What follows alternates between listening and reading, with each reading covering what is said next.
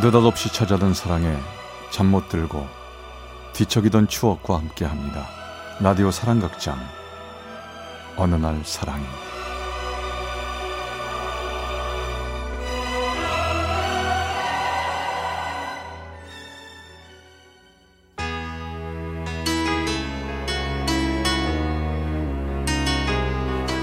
사랑의 체험수기 어느 날 사랑이 제 116화 아픔만 주고 간 사랑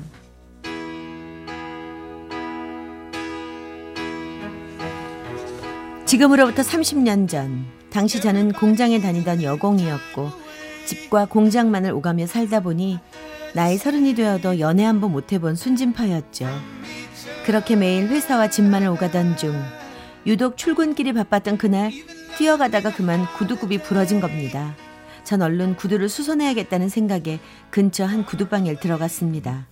그 안에는 생각보다 아주 젊은 그리고 아주 잘생긴 청년이 앉아 있었습니다. 어, 저기 아저씨 구두굽이 부러졌는데 수선 빨리 되나요? 예, 뭐 어디 한번 구두 좀 봅시다. 야, 야 엄청 알뜰한 아가씨네. 아니 무슨 구두를 이렇게 오래 신으셨어요? 어휴, 그럼 아직 쓸만한데 좀 낡았다고 어떻게 버려요? 맞아요. 실은 아가씨 같이 알뜰한 분이 요즘 잘 없어서 해본 소리입니다.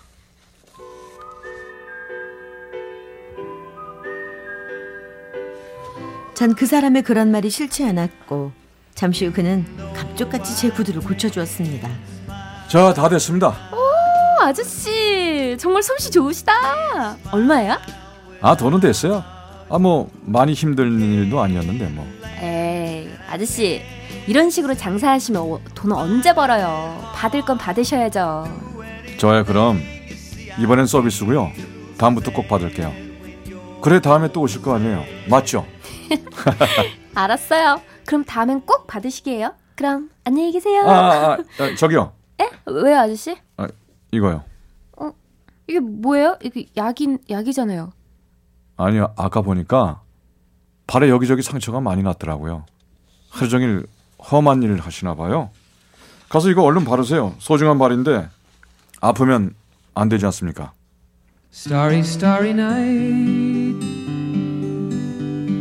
Paint your palette blue and gray. 전 그때 굉장히 Look 놀랐습니다. out on a 처음 보는 여자 발에 난 상처를 보고 약까지 챙겨주던 그 남자. 어찌 보면 기분 나쁠 수도 있었을 텐데, 전 그런 그 사람이 참 따뜻하게 느껴졌습니다. 아무도 챙겨주지 않던 내 발. 하물며 주인인 나도 나 몰라라 했던 발에 그가 준 약을 바르면서 전 며칠 동안 그 사람을 떠올렸죠. 그리고 약을 핑계 삼아 전 다시 그곳을 찾았고 그렇게 우리는 순식간에 가까워졌습니다. 전 거의 매일 퇴근 후 그 사람의 구두 수선집에 들렸고 그럴 때면 항상 그는 맛있는 커피를 타주었죠. 그러던 어느 날 그는 제게 가게에서 보지 말고 밖에서 보자며 진지한 목소리로 데이트 신청을 하는 겁니다. 아니 뭐 가게 비워도 돼? 지금껏 하루도 가게 비운 적 없다면서 갑자기 왜 카페에서 보재? 어, 실은 뭐 내가 너한테 할 말이 있어서 그렇게 우린 시간 약속을 했고 약속 장소에 가보니 그가 먼저 와 앉아 있더군요. 갑자기 왜 이런 데서 만나재? 근데 대체 중요한 말이라는 게 뭐야 오빠? 어, 나 사실은 고백할 게 있어. 지, 지금 내 모습을 잘 봐. 그러더니 그는 심각한 표정으로 조용히 일어나더군요. 그런데 그는 한쪽 다리를 절며 걸었습니다. 그렇습니다. 그는 한쪽 발이 불편했던 겁니다. 저는 순간 놀라 어쩔 줄 몰라 했지요. 미안해. 이게 내 진짜 모습이야. 이제야 얘기하는 거 이해해 주기 바란다. 이런 모습을 보여주면 네가 떠날 것 같았어. 그동안 사귀었던 여자들 결국 모두 이것 때문에 헤어졌거든. 그러니까 나 다 이해해. 너도 지금이라도 아니다 싶으면 그냥 가도 좋아.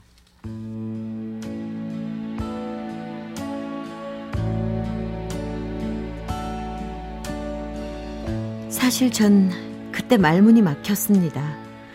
그의 다리가 불편해서라기보다 그동안 살면서 그 사람이 받았을 상처와 고통 그것들을 생각하니 가슴이 먹먹하더군요. 그래서 전 말했습니다. 아니 오빠, 난 괜찮아. 난 상관없어. 그리고 다음 주에 우리 집에 인사하러 가자. 괜찮지?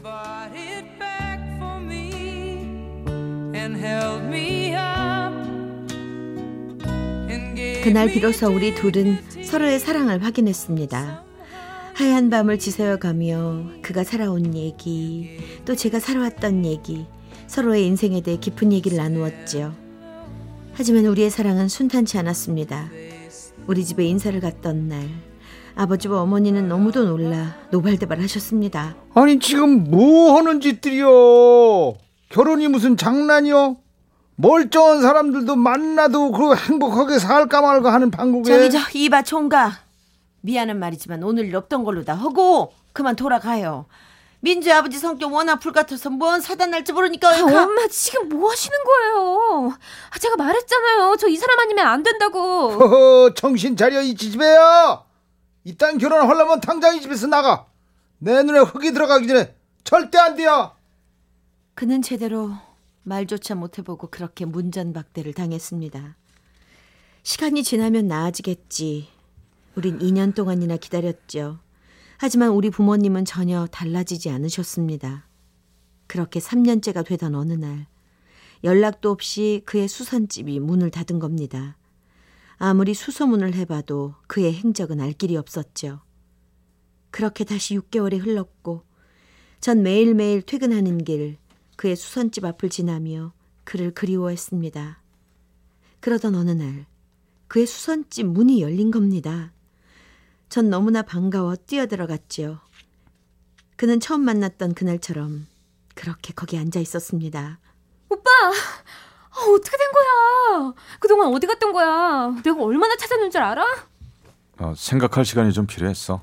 그리고 너한테 미안하다. 미안하다니 그게 무슨 말이야? 나 그동안 많이 생각했어. 근데 난 이렇게 힘든 사랑은 이제 그만하려고. 그래서 말인데 나 사실 그동안 시골 내려가서 선 봤어. 뭐? 선? 오빠가 선을 봤다고? 오빠, 지금 나 놀리는 거지? 일부러 나 떼어내려고, 어? 아니, 나 다음 달에 결혼해. 나랑 비슷한 처지인 여자야. 그 여자도 나처럼 한쪽 발이 불편해. 서로 상처 있는 사람들끼리 발이 돼주기로 했어. 그러니까 너도 나 같은 사람이 있고 너랑 비슷한 평범한 사람 만나. 오빠 제발 그러지 마.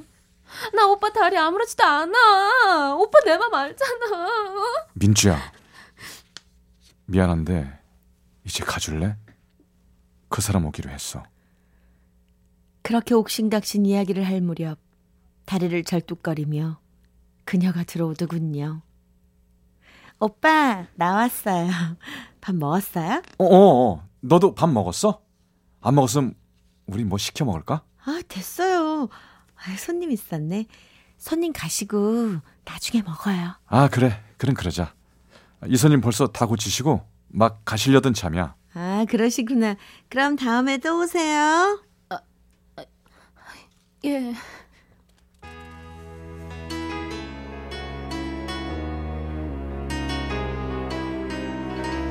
전 그렇게 그녀의 해맑은 웃음을 보며 가슴에 깊은 상처를 안고 그곳을 나왔습니다.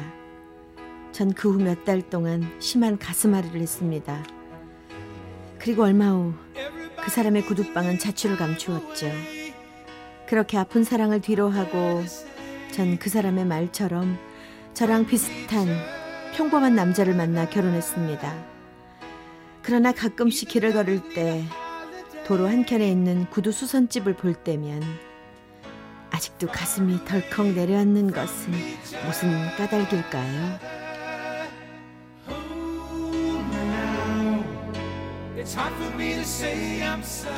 어느 날 사랑이 제 116화 상처만 주고 간 사랑 경기도 성남시 야탑동 이민주 씨 사연이었습니다.